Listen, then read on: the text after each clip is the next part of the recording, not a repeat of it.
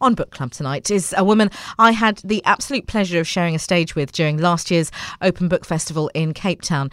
Uh, joined alongside Karina Szczurek and Dawn Garisch, we were part of a panel discussion uh, entitled The Ties Between Home and Identity. Uh, at the time, I had yet to read her book. It's called Colour Me Yellow Searching for My Family Truth. But just sharing a stage with Thuli Nhlapo was enough to see how much I was able to relate to her incredible story. She spoke of the secrets surrounding her birth how she was alienated by her family, and the terrible, terrible agony of not knowing who she really was.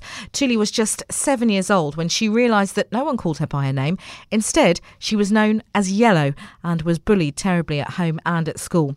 Colour Me Yellow tells of how years later, Thuli, still haunted by her childhood experiences, confronts her mother uh, about her real father and her real surname. Getting no answers, she embarks on years of searching for the truth. In the process, she uncovers unsettling family secrets that irrevocably change change all their lives.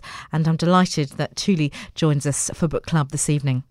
Thuli, welcome to Late Nights on Cape Talk and welcome to Book Club. It's so lovely to speak to you again. Uh, first off, Thuli, I have to tell you that your story, bearing so many similarities to my own uh, around rejection and identity and secrets, it was one of the toughest reads for me last year. And I have to admit, I haven't actually finished it yet. And, and as, as unputdownable as it is, I, I had to put it down for a while just because last, last year was quite heavy uh, for me. Uh, so with that in mind, were there moments during the writing process that you yourself had to step away from it for a while? I think when I finished writing chapter three, was mm. at first it was you know it's just a story. I mean, okay, I can do this. But after chapter three, when I said things aren't always as they seem, yeah, I couldn't continue. I just couldn't do it. I needed some inspiration. I tried, and it was so hard. Because I mean, chapter four, I had to say, hating people hate other people. Yeah. Then I had to go deeper. Now, I wasn't ready. And that's and it's been years of me thinking, no, I can do this. Yes. I mean, it's, just, it's just a story. But when I got to, after chapter three, it stopped being a story. And that's something that I, that I really relate to, and that I knew that I would probably always write the story. And the point at which it came that I really sort of started writing seriously, I thought I would be fine. It's just exactly the same thing. It's just a story. Uh, but a few chapters in and I was the same. I suddenly, it suddenly hit me that in fact, that the things that I was writing about that I thought I had dealt with, I hadn't. Is that? Do you relate to that? Yes, that is so true. Because I mean, as I said, oh no, I mean, I know this. I mean, I've admitted, I mean, I accepted it. It's okay. But once you start putting it down in writing, it becomes real.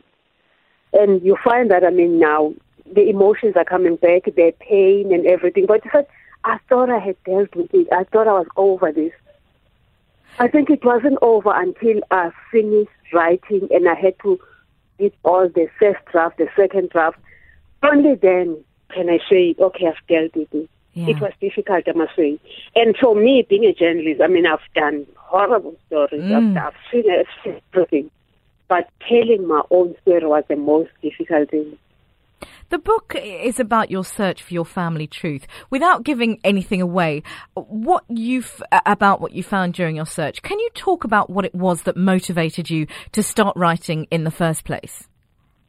To start writing? Yeah.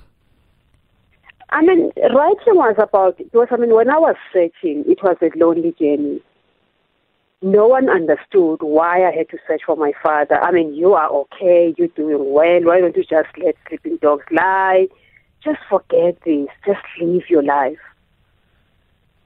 So it, it became difficult. Like, I mean, you, are lonely, you're doing this thing alone, you, no one's supporting you. Because they don't see what is the need of searching for your family, of searching for your father. Mm. Mm. So I continued searching. That is why when I started writing, I said, how many other people are in this similar situation that I was in? They wish they knew their real identities, but they're discouraged in searching. Because they're told it's okay. I mean, it's the past. Why don't you let the past go? Do so I decided, no, it's time that, I mean, I tell my story, painful as it is, And family members might not like it, but it's about time I talk about it so that when someone is out there and going through the same, then they can see that I'm not alone. It's not a bad thing. It's about me. It's not about anyone else.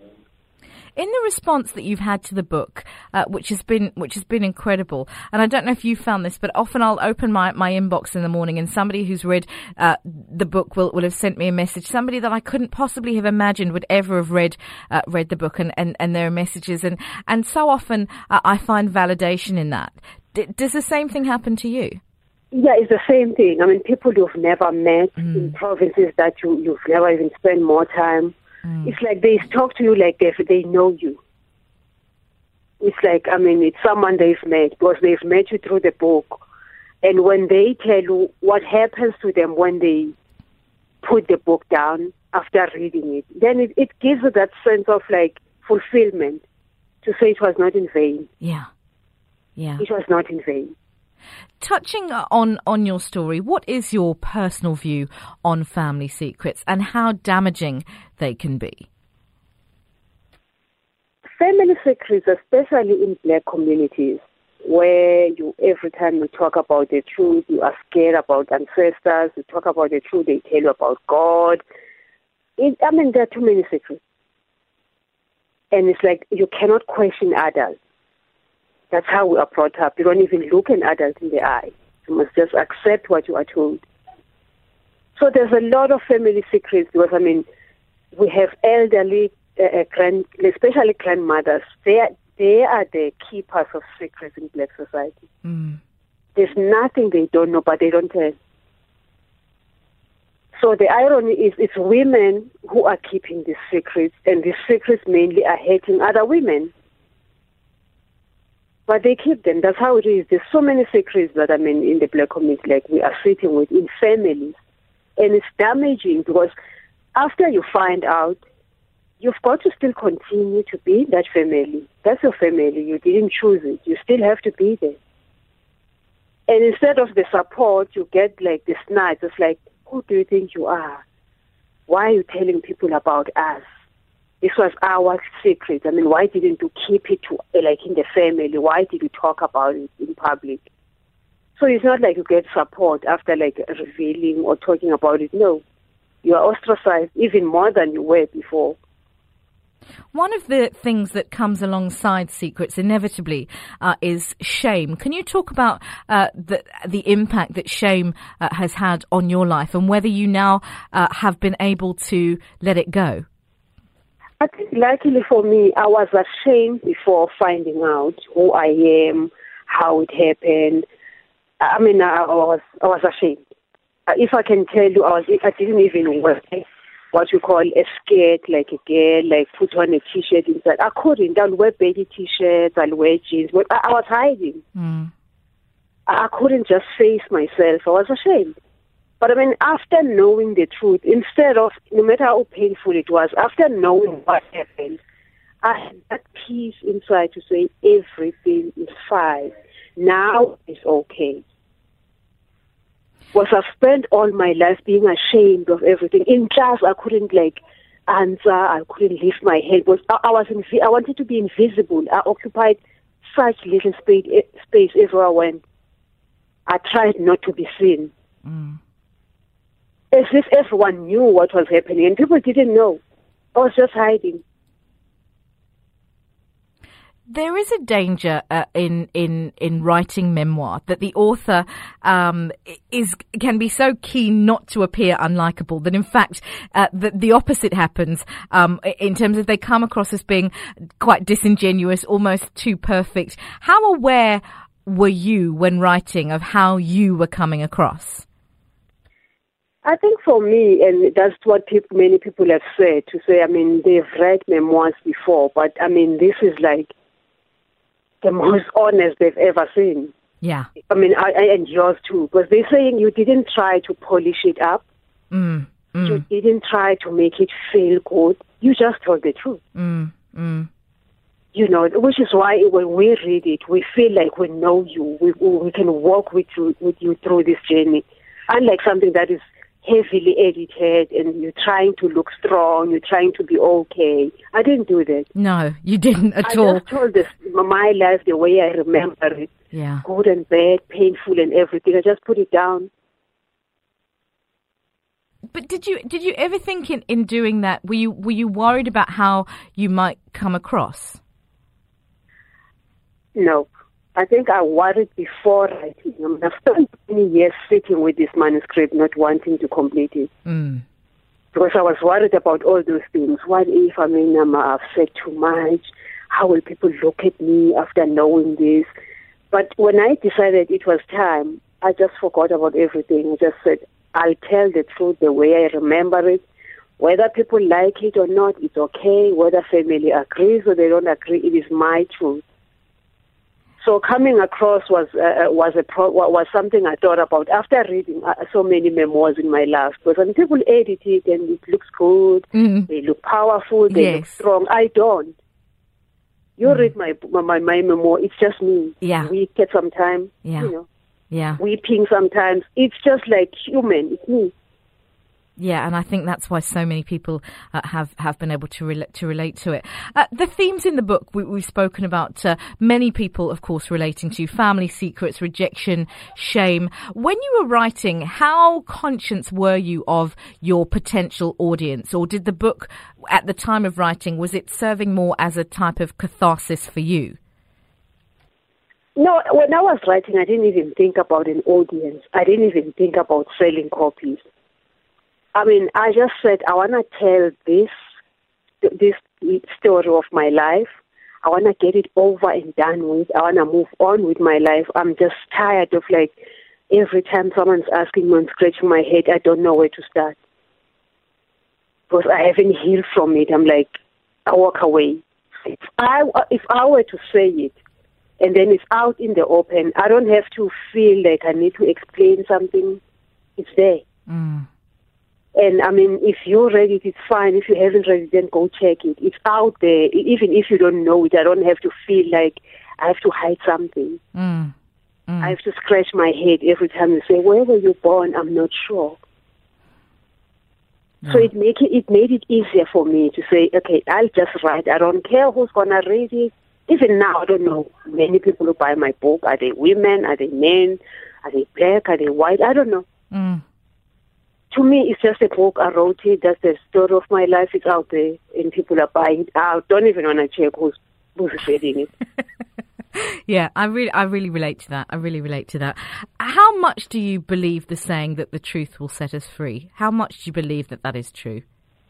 I don't believe it for a second that the truth will set you free. Hmm. No, the truth will threaten to kill you before it sets you free. Yeah. There is nothing as difficult as raw truth. And no one will tell you that. They only say, oh, the truth shall set you free. No, it doesn't just set you free. Knowing the truth is the most difficult thing ever. I went through it. It's not easy to deal with the truth. We all want it like uh, watered down, he- uh, edited a little, not raw truth. And I had to deal with it raw Yeah. as it was. Yeah. Thuli, before we talk a, little bit more about the book and about your writing process, uh, could you read something for us from the book? Yeah, I think I will read for you. As I said, I mean, after writing chapter three, Mm. that's when it became difficult for me. So I think I will go to chapter three, Okay. and because that's where the change began. Yeah. When I was like doing chapter three, and I felt it's becoming too much. I couldn't continue Mm. for weeks. Uh, chapter 3, I talk about uh, things can't always, things aren't as always as they seem.